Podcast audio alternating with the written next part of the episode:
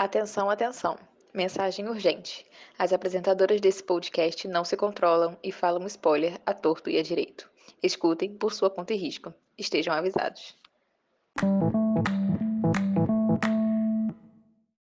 Olá, bem-vindos de volta ao podcast Hora da Leitura. Aqui compartilhamos de surtos, debates, tudo e mais um pouco sobre o mundo literário. Eu sou a Lai, estou aqui hoje com a Vicky. Nós voltamos para, como prometido, para o spin-off da duologia O Segredo das Sombras, que nós já fizemos resenha e tivemos entrevista com a autora também, então voltem lá, ouçam esses episódios para vocês se familiarizarem um pouco com esse mundo. E o spin-off se chama Sombras de Sangue, ele foi lançado no final de julho, de forma independente, novamente na Amazon, pela V.F. Ducina, que é a autora, motor nacional, que a gente gostou bastante, então a gente trouxe para vocês o spin-off. A Vicky vai fazer para a gente, como sempre, o nosso resuminho de 1 minuto, sem spoilers, vai tentar dar uma explicada aí para a gente do que é, como que é esse spin-off, tá bom? Peraí, deixa eu ligar o cronômetro. Pode, vai, 1, 2, 3 e vai. Ok, gente, Sombras de Sangue é o spin-off, né, como ela falou, do Segredo das Sombras. Ele acompanha Mateus Garcia, que foi um dos personagens que chamaram muita atenção na duologia. É aquele personagem bem bad boy, meio fechado pra vida, meio emo, sabe? Que ninguém sabia exatamente o que ele quer da vida. Mas ele foi um personagem muito contagiante no livro, então a autora decidiu fazer um livro próprio dele. E acompanhamos a história dele alguns meses depois que terminou o livro. A gente não tem muito spoiler dos livros anteriores, mas a gente fala sempre do assassinato que ocorreu, então talvez seja bom vocês lerem, não sei. De qualquer forma, basicamente está acontecendo suicídios na cidade lá dele, e ele quer descobrir, ele descobre que esses suicídios não são suicídios na verdade. Ok, que não são suicídios na verdade, ele precisa descobrir o que é que está acontecendo. Ele acha que tem uma coisa sobrenatural envolvida ali, então ele decide ajudar o detetive a descobrir. E entra um outro detetive de outra cidade, detetive que apareceu no final de Segredo de Sombras, chamado Dario, e esse Dario... E é isso aí, acabou. Exato. O tempo.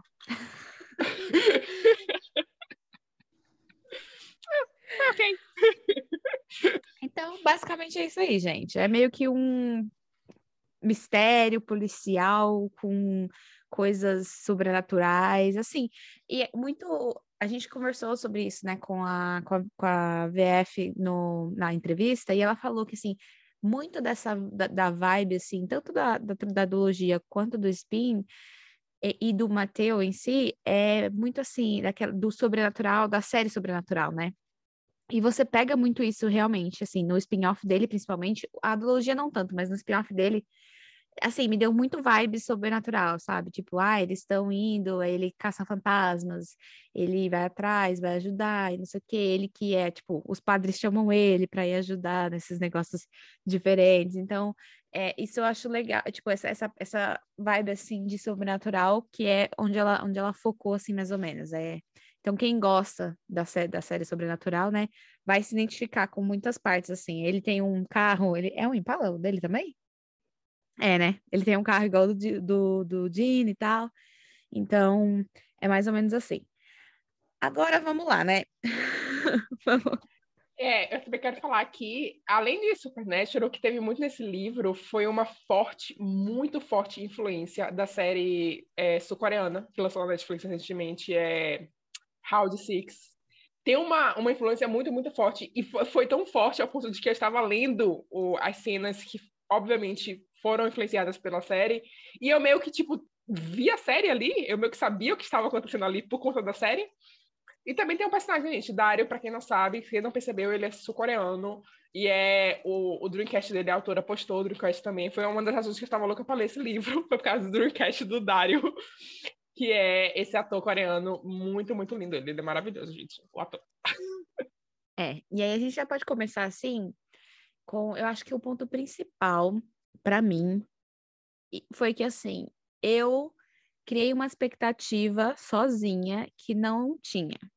Porque a autora, gente, na nota da autora, e até antes, né? Antes, na nossa conversa, na nossa entrevista, ela falou assim, gente, o livro do Mateus não vai ser... na mesma pegada da duologia que foi a primeira duologia, os primeiros 2 livros, não vai ser. vai ser uma vibe diferente. Ela estava escrevendo o livro na época, então ela já tinha noção de onde ela estava indo, né? Então, e na própria nota, ela fala assim, ela fala que, ó, gente, se vocês estão esperando que seja igual à história da Naomi e do Gasparzinho e tudo mais, não vai ser, não é isso que você vai receber. E era exatamente o que eu estava esperando. Assim, não exatamente no sentido de, tipo, nossa, eu queria a mesma coisa. Eu sabia que o Mateus ia ser um pouquinho mais sombrio, entre aspas, porque ele é, como a Vitória falou, ele é meio emo, ele é meio fechado. Então, eu sabia que ia ter esses negocinhos, coisas de traumas pessoais, um pouquinho mais forte, mais elaborado, assim, né? Só que, gente, infelizmente, foi muito difícil para eu ler esse livro. Porque, assim, eu não conseguia me conectar com a vibe do livro de forma alguma. Eu concordo com ela nisso. Não foi nem questão de expectativa. Eu realmente estava com expectativa muito alta, mas não pela mesma razão que lá. Eu estava com expectativa pela razão contrária. Tipo, eu estava esperando que esse livro fosse ter essa vibe mais pesada no dark e mais pesada no romance também. E foram duas coisas que eu não encontrei nesse livro. Então, eu não fui esperando a duologia em si, eu fui esperando outra coisa e ainda assim não foi o que eu consegui. E como lá disse, eu gostei muito do Mateus, gente, nos outros livros, gostei muito dele, mas eu não acho que ele conseguiu carregar esse livro sozinho. Eu acho que tipo, o livro ficou muito grande para quem é o Mateus. Não que ele seja um personagem ruim nem nada do tipo, mas a história dele... Tipo, grande parte da história dele já foi contada nos outros livros. Mesmo que deixando subentendida, você já sabia. Então, você estava esperando algo a mais, que revelasse algo a mais nele, nesse livro. O que não aconteceu.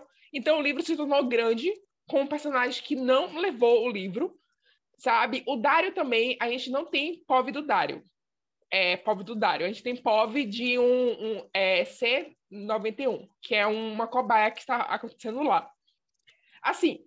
Vou logo falar de cara. Eu já sabia que era o Dario. Assim que falou o nome do menino, é um nome sul-coreano, né? Eu já sabia, é o Dario.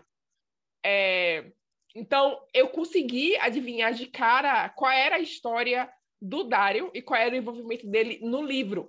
Então, o que aconteceu? Para mim, eu estava lendo um livro onde o plot, que seria finalizado com a resolução do que de juntar aquele POV que estava rolando mais a história do Mateus, e não funcionou para mim a história, porque eu já sabia o que estava acontecendo, eu sabia como se conectaria tudo logo no começo do livro. Então, o livro se tornou grande para mim, porque eu estava esperando algo que não seria surpresa, vamos dizer assim, se vocês conseguirem entender o que eu estou falando. Sim, você estava esperando, ok, talvez esse não seja o plot, porque é muito óbvio, então eu estou esperando o que vai ser o que não é óbvio, que eu não descobri ainda. Exatamente. Assim... Comigo não foi tanto assim, porque eu falei pra Vitória, né? Quando eu tava terminando o livro, eu perguntei pra ela. Chegou a um ponto que, do livro, assim, de um dos povos do C91, que aí eu falei, nossa, talvez ele seja o Dario. Aí eu perguntei pra Vitória, ela falou assim, ela confirmou pra mim. E aí eu falei pra ela, tipo, porque a minha teoria, enquanto eu lia, era que eu não tinha entendido ainda que os povos dele eram no passado. Entendeu? Eu achava que era uma coisa que estava acontecendo contínua com o timeline do Mateus e do Dario, e eles iam salvar essas crianças ali naquele momento, entendeu? Então era tipo, ok, eu vou mostrar o lado que tá sofrendo, e aí eles vão chegar e vão salvar esse lado que tá sofrendo, entendeu? Era isso que eu tinha entendido, mas na hora que chegou a parte que ele se machuca e não sei o quê, aí eu falei assim, não, eu acho que isso é passado, e tá contando o passado do Dario pra gente. Então... já tá, tipo, expondo, né? Não esperando só ele contar o passado. Ela já tá mostrando pra gente o que aconteceu. E, assim, é o que a Vitória falou, assim... O Mateus, pra mim, no...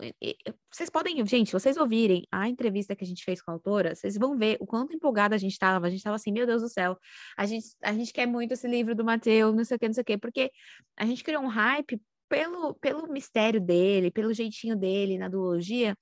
A gente achou que ele teria, não sei qual é a palavra, não sei se é embasamento a palavra, mas tipo, que ele teria força suficiente, como a Vitória falou, para segurar o livro, mas assim, que teoricamente, se você olhar no geral, a única coisa de diferente que a gente descobre do Mateus é que ele matou o pai. matou entre muitas aspas. Então, o resto, tudo a gente já sabia sobre ele. A gente já sabia que ele, as coisas que ele fazia, que ele era o Asher, que ele tinha os problemas dele, que ele era fechado, que não sei o quê. Então, sabe, que ele tinha um problema com a família, que a avó e não sei o quê. Então, tudo isso a gente, como a Vitória falou, não foi explícito, porque contava a história de Naomi e tal, mas a gente já tinha entendido isso. Então, eu acho que a autora perdeu muito tempo querendo focar nesse lado dele, talvez por pessoas que não leram a odologia, talvez ela quis fazer isso para não ficar tão conectado com a odologia, tipo, você é obrigado a ler a odologia para entender. Eu entendo essa parte, porque tem que ter, né, a explicação para os leitores novos, que não vão vir junto com a odologia. Mas, assim, para quem já leu a odologia e quem estava esperando, ficou um pouco maçante repetindo o jeito dele para você entender quem ele é. A gente já sabia, sabe? Então, para mim, foi ficando assim, mas assim, quando eu descobri do pai dele, eu falei, ok, faz sentido o que aconteceu.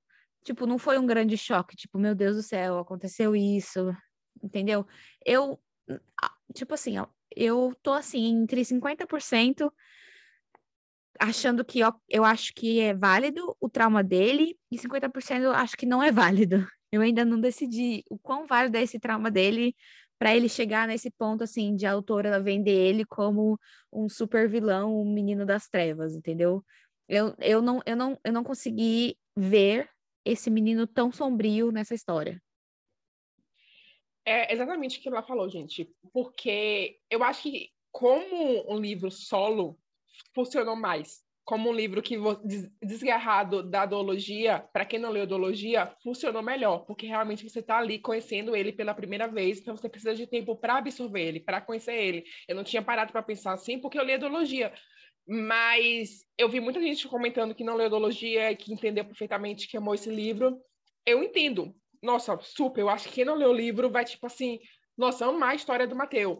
Mas para quem lê o livro, não funcionou tanto, justamente por essa questão. Outra coisa que eu também senti muita falta desse livro foi a questão do sobrenatural. Porque, como eu esperava pelo o lado mais dark desse livro, a gente sabe que ele é um acha desde o começo, que ele já tinha essa caça a fantasmas. O livro já começa introduzindo o fato de que ele estava caçando fantasma. Eu esperava mais essa pegada de caçar fantasmas em si. E eu senti muita falta de fantasmas no geral nesse livro. A gente não tem esse contato todo com fantasmas. Ele tem uma caçada a fantasma no meio do livro. Foi uma cena muito legal, foi assim, das minhas cenas que eu mais gostei nesse livro, que ele vai ajudar uma fantasma que está assombrando uma casa, que está presa, e não sei o que mais. E foi uma cena muito legal, muito bem feita. E não tem mais. Vamos botar caçador de fantasmas, gente, porque não tem outra palavra. Mas a história dele como caçador de fantasmas nesse livro, o arco dele de caçador de fantasmas, é muito curto. A gente não tem essa exploração. É mais focada no mistério de a pessoa que está causando essas mortes. O que a gente espera é que tenha relação com o fantasma e acaba que também não tem realmente relação com o fantasma. Então, o sobrenatural do livro é muito deixado de lado. O sobrenatural do livro é pro plot, que para mim, de novo, não foi muito plot, que tá lá, sabe? Que tá lá de fundo, foi usada como esse plot, mas os fantasmas não foram usados. Tanto que eu esperei o livro todo. Gente, eu esperei o livro todo. O reencontro do Dario com o menino que ele conhece quando era criança, era apaixonadinho, não sei o que mais, é o Victor. E a gente não tem essa cena na hora nenhuma. Esse menino nem sequer aparece como fantasma. Tem uma cena que o Mateus vai falar com uma... vai exorcizar, né, um fantasma lá que tá sobrando, e ele vê que esse fantasma tá abusando de uma criança. E eu, pronto, agora que vai aparecer esse Victor. E não era. Mas o Victor aparece. Ele ajuda no final. No final. Ele aparece no final. Mas, tipo, ele não assim, aparece. Não aparece, tudo... aparece, né? Ele exatamente. Só dá uma ajuda. Ele é uma das crianças que chega lá para poder finalizar o vilão. Isso que a Vicky falou é muito interessante, porque eu não senti... É como a Vitória falou, eu não senti que o sobrenatural foi bem explorado. Porque, assim, eu acho que uma das partes principais, assim, pra mim, né, da duologia, foi essa parte sobrenatural, foi a gente ver essa coisa dos fantasmas e lidando com os fantasmas e tudo mais.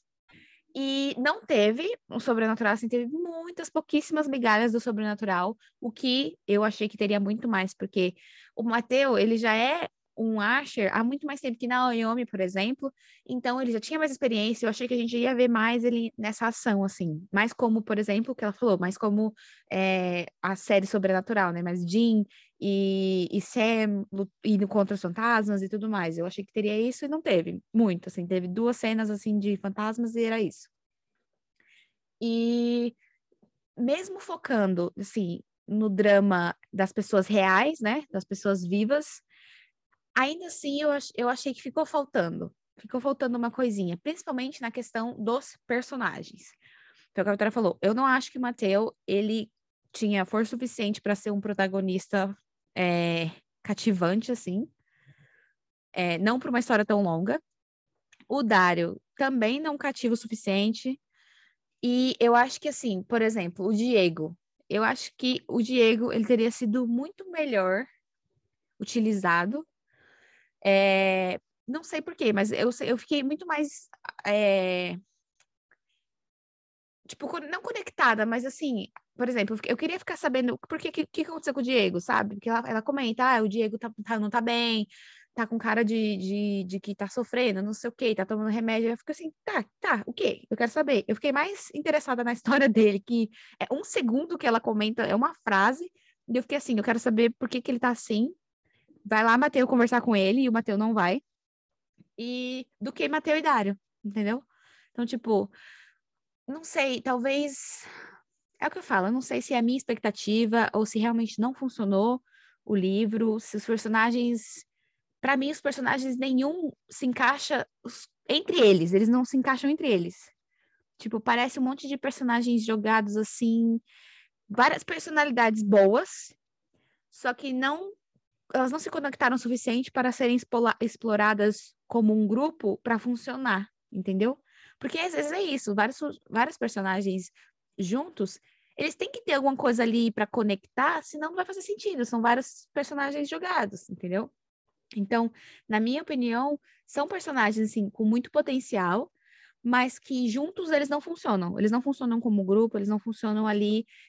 para fazer funcionar a narrativa, entendeu? A narrativa não anda porque eles não funcionam como grupo.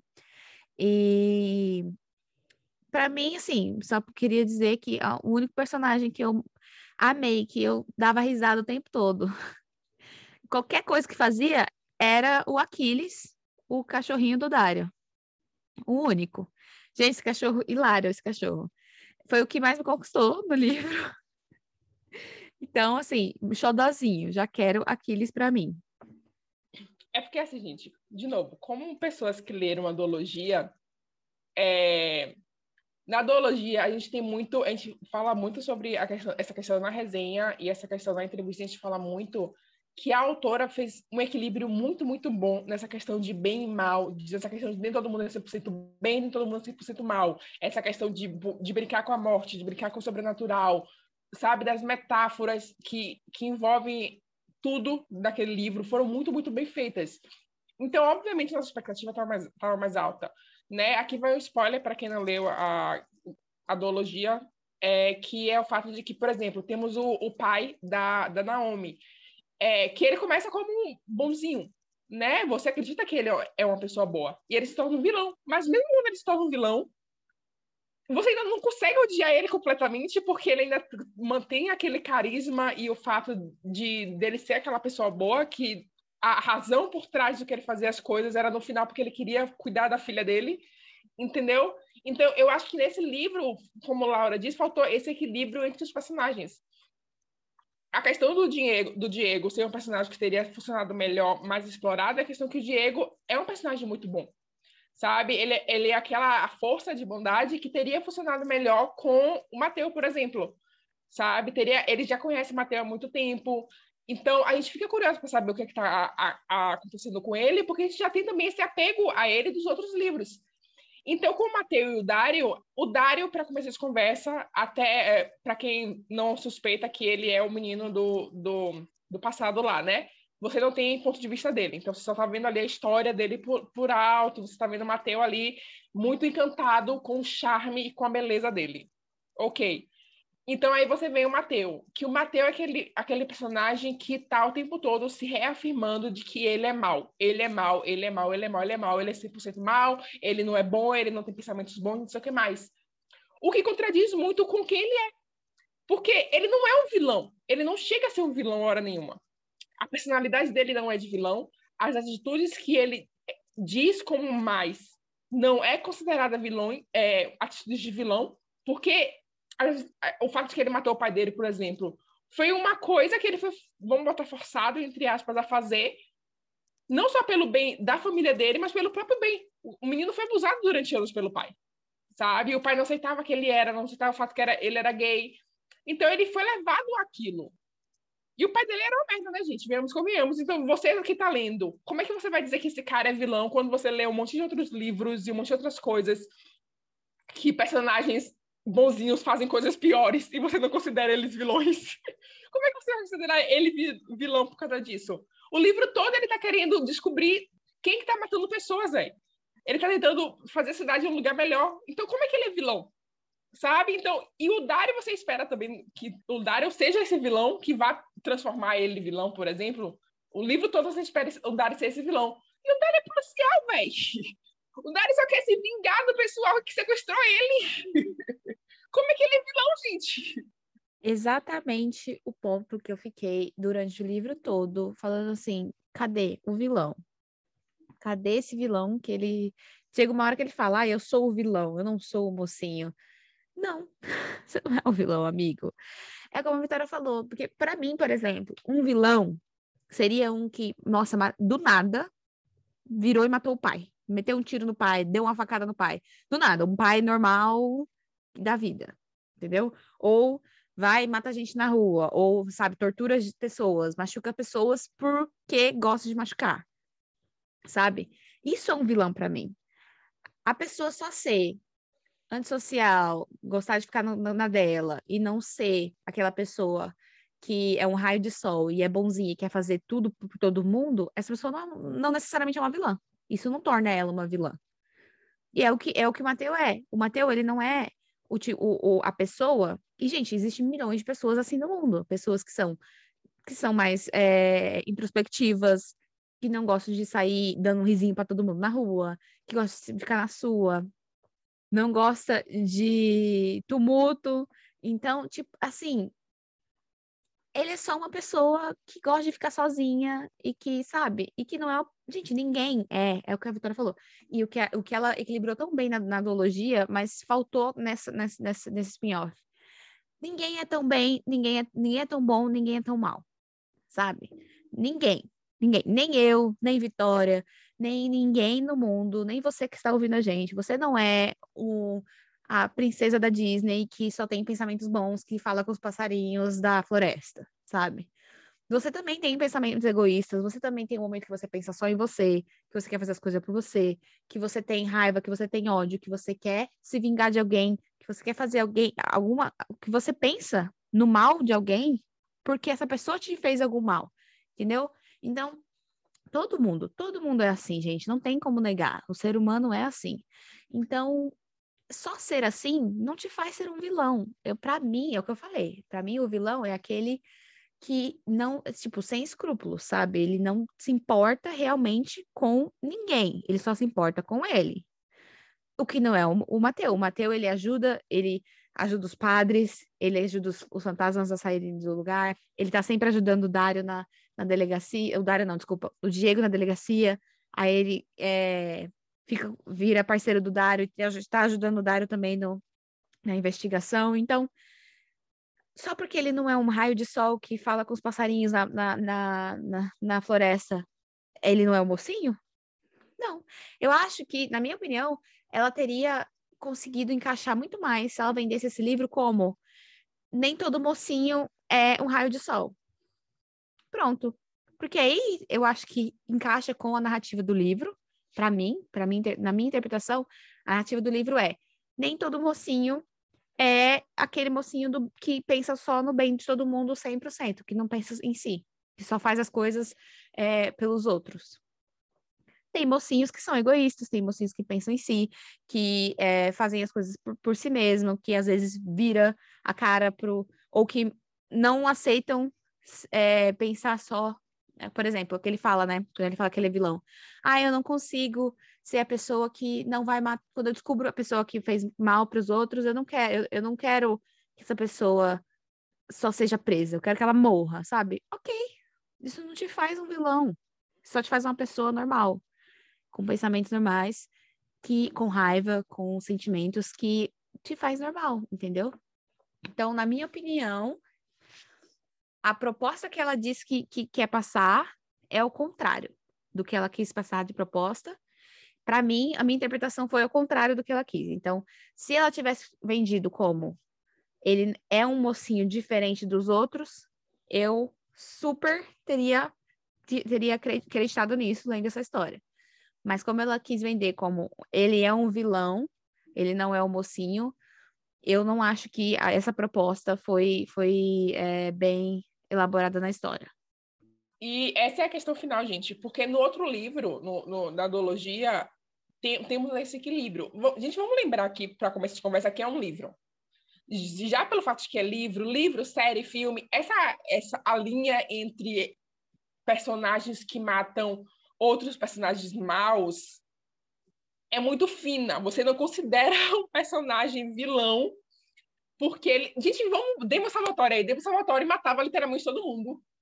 Não tinha, assim, filtro nenhum. E, literalmente, todo mundo do fã-clube aqui, que era fã dessa série, passava o pano dele. Por quê? Porque você via o outro lado dele. Você via que ele não era essa pessoa toda escroto e egoísta, gente. Tá tudo bem ser egoísta, sabe? É essa a questão. A autora vendeu o Mateus como esse grande vilão. Só que as justificativas não eram bastante, sabe? A gente tem uma cena que a família dele finalmente descobre que ele matou o pai. Ele não matou o pai, gente. De novo, ele não matou o pai. O pai dele sofreu um acidente na escada. O pai dele é abusivo, que batia na mulher e estava declarando que a próxima vítima seria a irmã mais nova dele, que é trans. Então, né... pessoa muito boa, assim, pra você dizer que o Mateus é vilão. Então, o pai dele caiu da escada e ele diz o quê? Não vou chamar a ambulância logo, sabe? Quanto mais eu demorar aqui, a maior chance dele realmente morrer. Né? Então, o cara estava praticamente morto, ele esperou o cara se afogar um pouquinho no sangue e depois ligou pra emergência. Sabe, Diego, que já sabendo as coisas, já era amigo dele, entendeu, né? Diego é, assim, um personagem perfeito, porque ele é um personagem muito bom, e se Diego entendeu por que ele fez aquilo, e ele nunca considerou o Mateus mal, por que o Mateus se considera mal? Eu não consigo entender. E aí ele conta pra família, conta que fez aquilo, e a família tem uma reação horrível, trata ele mal, ficam chocadas, começam a chorar, e eu fico, gente, não faz sentido pra mim vocês terem essa reação. Eu achei, assim, muito sem noção. Eu acho que nem se fosse vida real, vamos dizer assim, realmente vida real, eu acho que a família com o pai abusivo dessa forma teria tido essa reação. Quanto mais em ficção, onde existem fantasmas e outras coisas. Não sei que fantasma não existe na vida real, né, gente? Vai depender de cada um, né? Mas ok. Mas quanto mais em ficção. Então eu fiquei muito chateada com a da família deles. Porque ele diz, a irmã dele joga na cara dele que ele fez por egoísmo, que ele fez por conta dele. Tá, e se fosse por egoísmo? O que não foi? Porque a justificativa dele é justamente o fato de que ele sabia que a irmã dele seria a próxima. E é claro, gente, ele teve anos para matar o pai, porque ele só matou agora. Não foi por egoísmo. Mas e se fosse? O cara maltratou ele a vida toda, velho. O cara, ele tem marcas nas costas de que ele era espancado pelo pai, não sei o que mais. Ele se aproveitou do acidente, ele virou do busco a emergência, velho. Vou fingir que não vi, sabe? Então, tipo, foi o que Laura disse. Se ele tivesse sido vendido como aquele mocinho que não é 100% bom, a metáfora do livro, a justificativa do livro teria fluído de uma forma melhor. Ou então, se o Dario fosse esse personagem realmente dark, realmente negativo, realmente vilão, que tava dizendo, puxando o Mateus para esse lado, tipo, venha totalmente pro lado das trevas, o livro também teria funcionado melhor. A justificativa de esse é um livro sobre vilão teria funcionado melhor. Mas não é, porque nenhum dos personagens são maus, nenhum dos personagens são vilões. E hora, mesmo no final, mesmo que ele assume, que ele diz, não ligo, realmente matei meu pai, assumi as coisas, vou matar quem for mal, não vou me controlar. Sabe, não é justificativo bastante. Não consigo conectar as duas coisas e dizer que ele é vilão. A gente tem uma cena, por exemplo, que atiram no Dario, a gente não sabe quem é, né? Atira no Dario e ele fica com muita raiva dessa pessoa, porque ele já tá apaixonado pelo Dario, ele já mateu, né? A gente já tá apaixonado pelo Dario, já tá apegado a ele, então ele fica com muita raiva e ele vai atacar essa pessoa que atirou no Dario. Ele, acho que dá uma facada no ombro, na perna ou algo assim, ou um tiro, não lembro exatamente, gente. Eu fico assim, nossa, você tá me dizendo que por causa disso ele descontrolou e ele virou vilão? Porque ele tá protegendo a pessoa que ele tá apaixonada? Ou melhor, nem a pessoa que ele tá apaixonada, porque ele tá protegendo uma pessoa que tá sendo atacada, que tá tentando matar, ele é o vilão? Não, muito pelo contrário, ele é herói, gente. Vocês nunca viram Marvel, não? Então, essa excessividade de sou vilão foi muito desgastante para a história, foi muito desgastante para o livro, porque a autora tentou vender algo para mim que não funcionou. Sabe? E principalmente veio toda essa questão que eu falei, né? Eu tava esperando outra coisa por conta da duologia, eu tava esperando mais sobrenatural, eu tava esperando mais romance. Foi prometido romance. A gente não tem um beijo, gente. Não tem um beijo. Come on. Cria toda essa tensão sexual entre eles, esse negócio todo, e não tem um beijo entre eles dois. Tipo... Então, sabe, gente? As coisas que foram prometidas, pra mim, não foram entregues. E também... Expectativa, gente. Expectativas consegue estragar um livro? Consegue. Expectativas estragam um livro, gente. Pra mim estragou, a palavra estragou. Eu vi, tá funcionando esse livro pra muita gente que não leu a audiologia. Eu tô vendo que está funcionando. Eu acho ótimo, porque assim, gente, a autora, eu gosto da autora. Eu gostei muito da escrita dela na duologia. Eu ainda não li outros livros dela, então não posso afirmar os outros gêneros. Mas assim, vou continuar acompanhando, gente. Mas assim, particularmente, esse livro, para mim, teria funcionado melhor, talvez, como uma novela, um livro mais curto, ou então, se ele tivesse sido vendido com outra promessa, como a gente falou aqui, tivesse tirado essa coisa de vilão. Essa coisa de vilão foi, para mim, o que mais arruinou esse livro, porque eu passei o livro todo esperando o terror, o vilão, o lado dark da coisa, que não ocorreu hora nenhuma. Foi a pior coisa para mim, foi essa questão de estar esperando esse lado negativo, sabe? Ok, gente, concluindo, esse livro específico não funcionou para mim. Eu li o livro todo, gente, eu li assim em poucos dias, porque, querendo ou não, a escrita da autora é fluida, você consegue ler de boa, sabe? E eu gosto da escrita da autora, eu gosto das metáforas, teve algumas metáforas nesse livro que eu gostei muito de algumas cenas específicas, alguns trechos... Eu não grifo, gente, vocês já devem ter visto aqui no nosso multiverso em alguns dos episódios anteriores, eu não grifo o livro, eu não marco essas coisas, mas tem uma cena muito específica do Mateus falando sobre o conflito interno dele, né, e esse lado mais fechado, mais ele mesmo, que eu me relacionei, entendeu? Então, acho que também pode ser uma das razões que eu fiquei meio frustrada com o fato de querer vender ele como vilão o tempo todo. Mas, gente, vou continuar acompanhando a autora e... Sim. Pra mim foi mais ou menos isso também, a minha conclusão, assim, de leitura. Como eu falei no começo, assim, pra mim foi bem devagar a leitura, não... Assim, não pela escrita, como a Vitória falou. A gente gosta da escrita da autora, a escrita dela tá boa.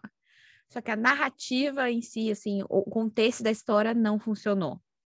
Entendeu? Então, mas ela escreve muito bem, ela tem, como a Vitória falou, ela tem, assim, ela tem um dom, assim, de fazer citações muito profundas e muito significativas em vários momentos que você realmente para, tipo, você reflete sobre aquelas citações, você fica, nossa, realmente, assim, faz sentido essa, às vezes até coisa, assim, bestinha, mas, tipo, por exemplo, no começo, que o Mateus fala, às vezes os fantasmas precisam de umas porradas mesmo, entendeu? Isso, assim, ok, sabe? Você entende, não é porque é fantasma que, meu Deus, é fantasma. Não, às vezes também fantasma é um porre e merece um soco, entendeu? Então, quem aí tem o dom de poder machucar fantasma, soca ele se precisar, entendeu? Então, mas não só isso, tipo, tem várias muito, muito profundas que te fazem refletir mesmo, te fazem ter... Desde a odologia a gente já percebeu isso na escrita dela, e isso é uma coisa que eu acho muito legal, que eu admiro muito, esse dom dela de fazer conexões, tipo, porque ela consegue fazer que a frase faça sentido tanto na história quanto fora da história, na vida real. Então você lê aquela cara e você pode se identificar, você fala, realmente, isso encaixa na vida real, isso encaixa na minha vida ou na de alguém que eu conheço, sabe? Isso faz sentido no mundo de verdade, entre aspas, né? Então, assim, a autora continua sendo uma autora que, como a autora falou, a gente vai continuar acompanhando, a gente vai continuar vendo as próximas obras dela e continuar lendo. Só que esse livro não funcionou pelas expectativas, pelas promessas que a gente achou que não foram cumpridas. E foi difícil de ler e tal, mas sim, se está funcionando para quem não leu a duologia, talvez ele funcione melhor como livro solo, entendeu? E... é isso, gente. A gente... não funcionou pra gente o livro, mas continuo amando a duologia e esperando ansiosa as próximas obras dessa autora, porque a gente gosta muito da escrita dela, então quero ver o que vai sair dessa cabecinha em breve. Eu acho que eu tenho certeza que ela já deve estar programando o que vem aí por aí. Então é isso. Sigam a gente lá no Instagram, @HoraDaLeitura Podcast. A gente está sempre postando os episódios, o que vai vir, as próximas resenhas. Então, para vocês que não gostam de spoiler, vocês podem ler os livros antes de sair a resenha, para vocês poderem acompanhar a nossa resenha. Tem interações lá também. A gente sempre faz perguntas nos stories, a gente posta aulinhas. Sempre tem uma interação bem legal lá no Instagram, então segue a gente, você fica por dentro das coisas. Sigam a gente também no Spotify, como podcast, né, do Spotify. Deem avaliem a gente também, porque é importante pra gente, não só os views não só vocês ouvirem o podcast, mas também, né, fazerem essa avaliação que está disponível agora no Spotify. Semana que vem a gente vai falar justamente sobre coisas que não funcionam pra gente em livros, coisas que a gente não gosta, plots, tropes que a gente não gosta, todo esse tipo, assim, tudo que a gente não gosta, tudo que não funciona no livro, que faz a gente ficar meio assim, quando tá lendo o livro, a gente vai fazer um bate-papo legal sobre isso. E também, e com exclusividade só pra quem ficou até o final do episódio, já vou avisar, antes do post do Vem Aí, setembro, mês da independência do nosso país, vai ser o mês todinho de resenhas nacionais. Então, fiquem ligados que a gente vai ter, toda sexta-feira vai ter uma resenha sobre um livro nacional, livros de diferentes gêneros, vai ter fantasia, vai ter romance, vai ter livro mais histórico, então a gente vai mesclar bastante os autores nacionais que a gente tem aí, para vocês conhecerem mais da nossa literatura nacional, que é um dos nossos grandes objetivos aqui do podcast, é trazer isso mais para vocês, né? Porque estamos aí, gente, o autor brasileiro precisa ser mais reconhecido. Então, é isso, né? Então, tchau, até semana que vem. Beijos. Victoria, pode dar seu tchau. Tchau, gente. Voltem aqui sexta-feira que vem. Bye, bye.